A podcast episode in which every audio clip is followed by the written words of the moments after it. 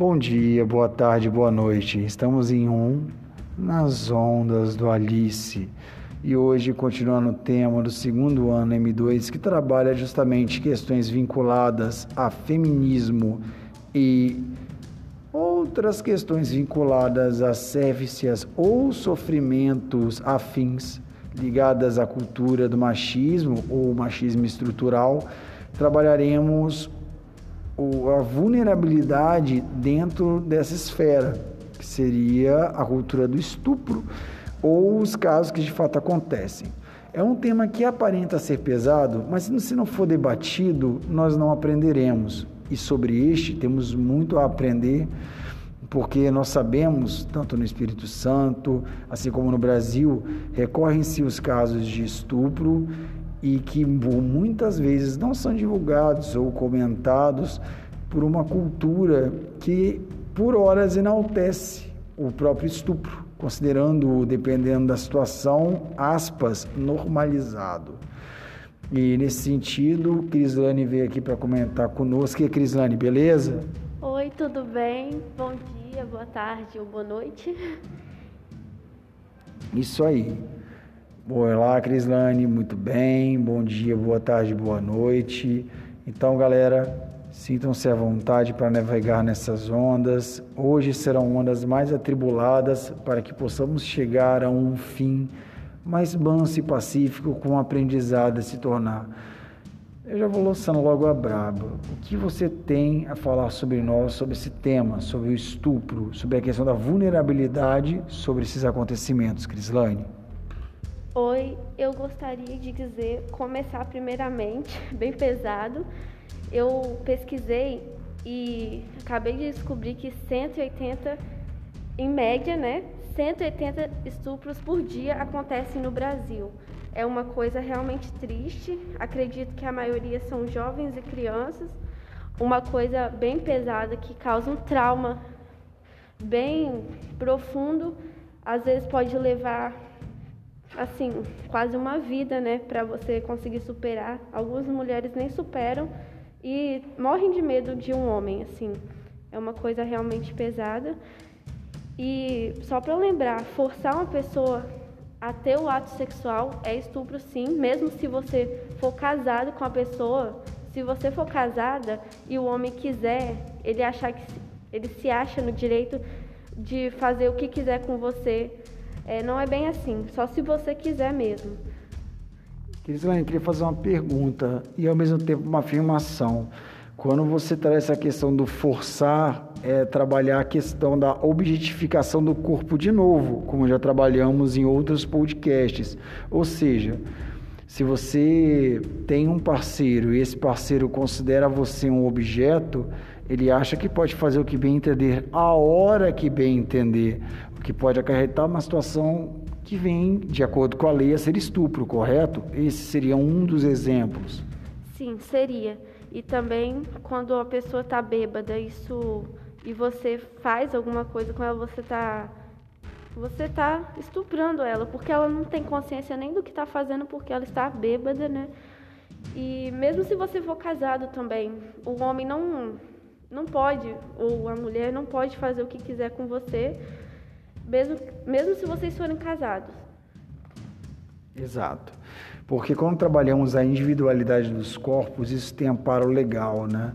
Toda pessoa, ela tem que ter preservada o seu direito à integridade, o seu direito à felicidade e a sua individualidade. Entre a individualidade entra a questão da sexualidade. Se uma pessoa não quer, ela não pode ser induzida ou forçada a fazer ato libidinoso, o ato sexual. Embora seja casado, esteja namorando, não quer, não quer. E não adianta forçar. Muitas vezes acontecem casos em que as vítimas, isso é normal, né? infelizmente, normal, que essa vítima não denuncie. Por quê? Ela tem medo, ela se sente acuada. Sobre isso, Crislane, o que você tem a nos ensinar? Bom, é como você falou, a vítima ela tem medo, ela fica com medo do abusador fazer alguma coisa com ela. Às vezes ele, ele mesmo ameaça, às vezes nem precisa ameaçar, ela já se sente assim.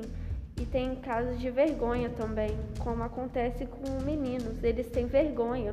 Não sei, deve ser pelo fato de ser meninos. Eles acham que eles não podem denunciar e que vão ser zoados, alguma coisa assim.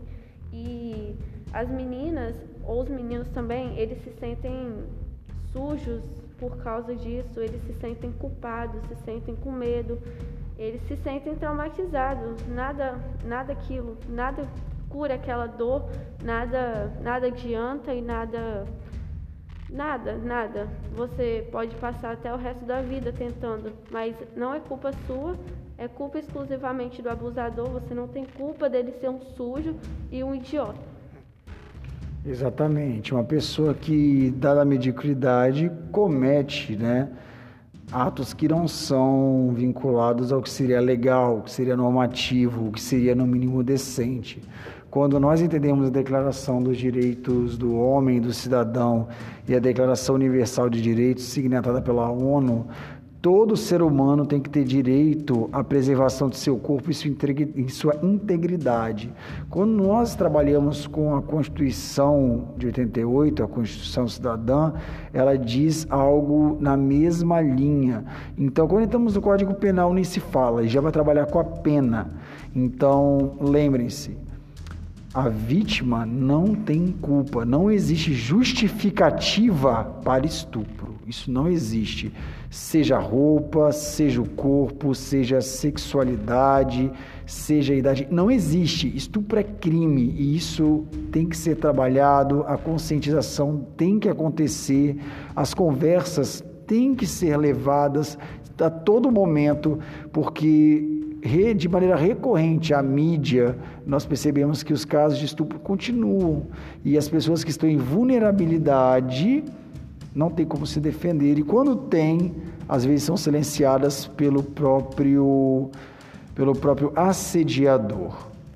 Bom, foi como você disse, ninguém tem o direito, não é culpa sua, você que foi abusado, não é culpa sua.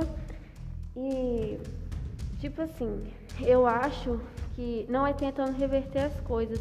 A gente podia, nós meninas ou pessoas que se sentem abusadas, podíamos ter algumas aulas de defesa pessoal. E assim, não é a roupa, como diz Antônio, porque a gente às vezes anda assim na rua de agora nesses tempos frios, de moletom, de tudo, tudo comprido, e eles mesmo assim mexem com a gente e se tivéssemos sozinhos, talvez eles teriam feito alguma coisa. Não é roupa, não é o batom vermelho, porque como você justifica o batom vermelho se uma criança é abusada e ela nem usa batom? Não é uma criança, ela não usa roupa curta, uma criança não usa batom. Uma criança não olha para você com maldade. Como você se acha nesse direito? Você se acha nesse direito de fazer esse tipo de coisa? Como você, seu sujo, seu. não sei dizer, sabe? Você não tem esse direito de pegar uma criança inocente que não tem nem como se defender e fazer esse tipo de coisa. Como você se sente? Como você se sente ouvindo uma criança gritando por socorro?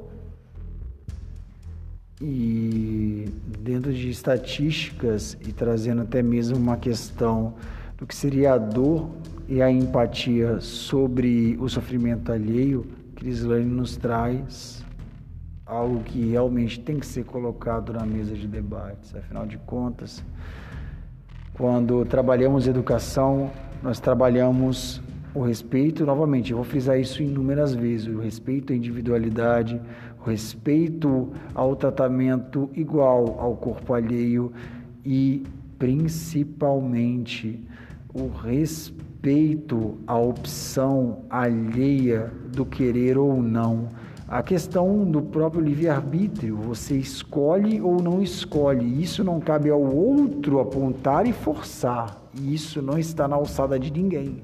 Por tal é crime. Sejam com crianças, sejam com adultos. Crime é crime. Com criança vai ser pior, porque o crime já está vinculado ao Estatuto da Criança e do Adolescente, ao Código Penal e também às leis de cunho internacional, como falei, né, assinatadas pela ONU pela, e também pela Constituição Federal de 1988. Islane, você tem mais alguma coisa a colocar sobre esse tema?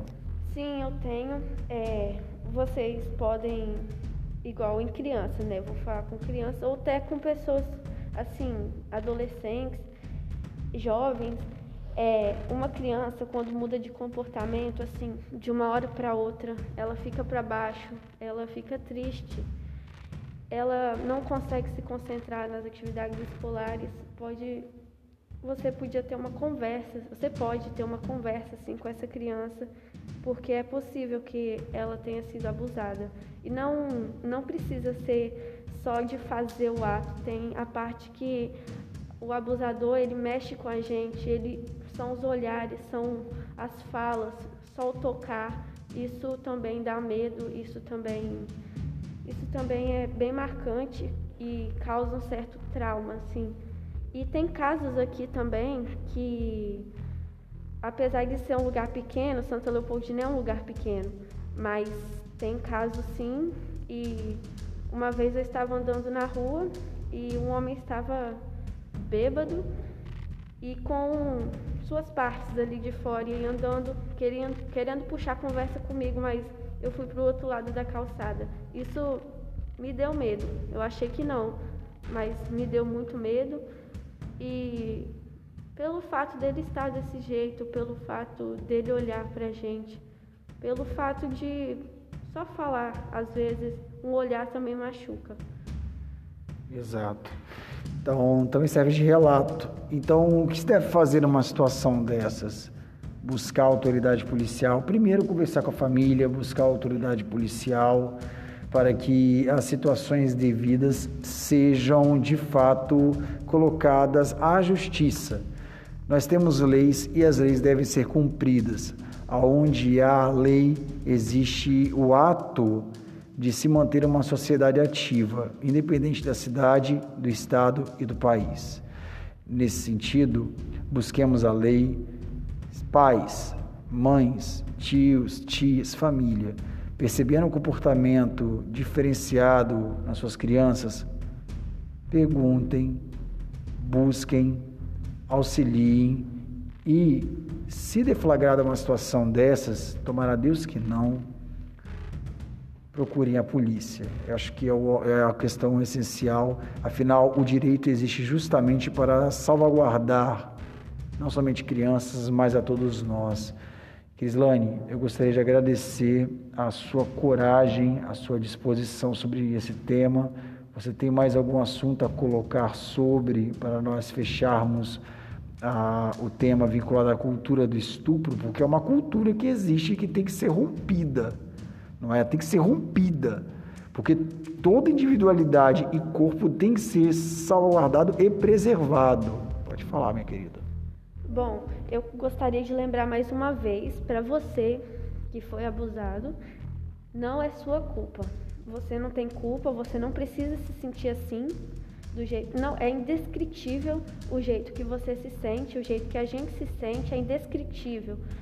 Mas eu não sei nem como dizer se é tristeza, se é dor, se é raiva, mas você não tem culpa e não vai adiantar eu falar que você não precisa se sentir assim, porque você vai se sentir assim, infelizmente, mas façam o possível para denunciar essa pessoa, mesmo que dê medo, procurem a ajuda de alguém confiável e tentem se expressar com alguém que você confie, vai ser bem melhor.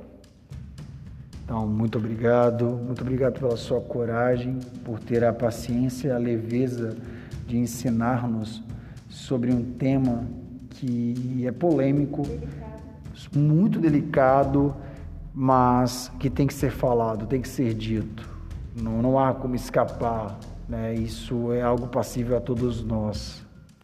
Mais uma coisa, tem gente que diz que a gente não pode andar com um short na rua, andar com alguma coisa assim, um batom, por exemplo, porque eles às vezes querem inverter as coisas, mas não, nada justifica porque uma criança foi abusada e não justifica o batom vermelho. Se a pessoa for abusar de você, não justifica você, sua roupa curta e nada.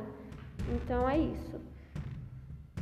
A escolha, como foi colocado, não é aquela questão. Como se trabalha com escolha de vestimenta, ou melhor dizendo, a busca incessante pela sexualização nunca vem pela vítima, mas é, ela vem justamente pelo olho do, do abusador, que como uma águia vai atrás de sua presa.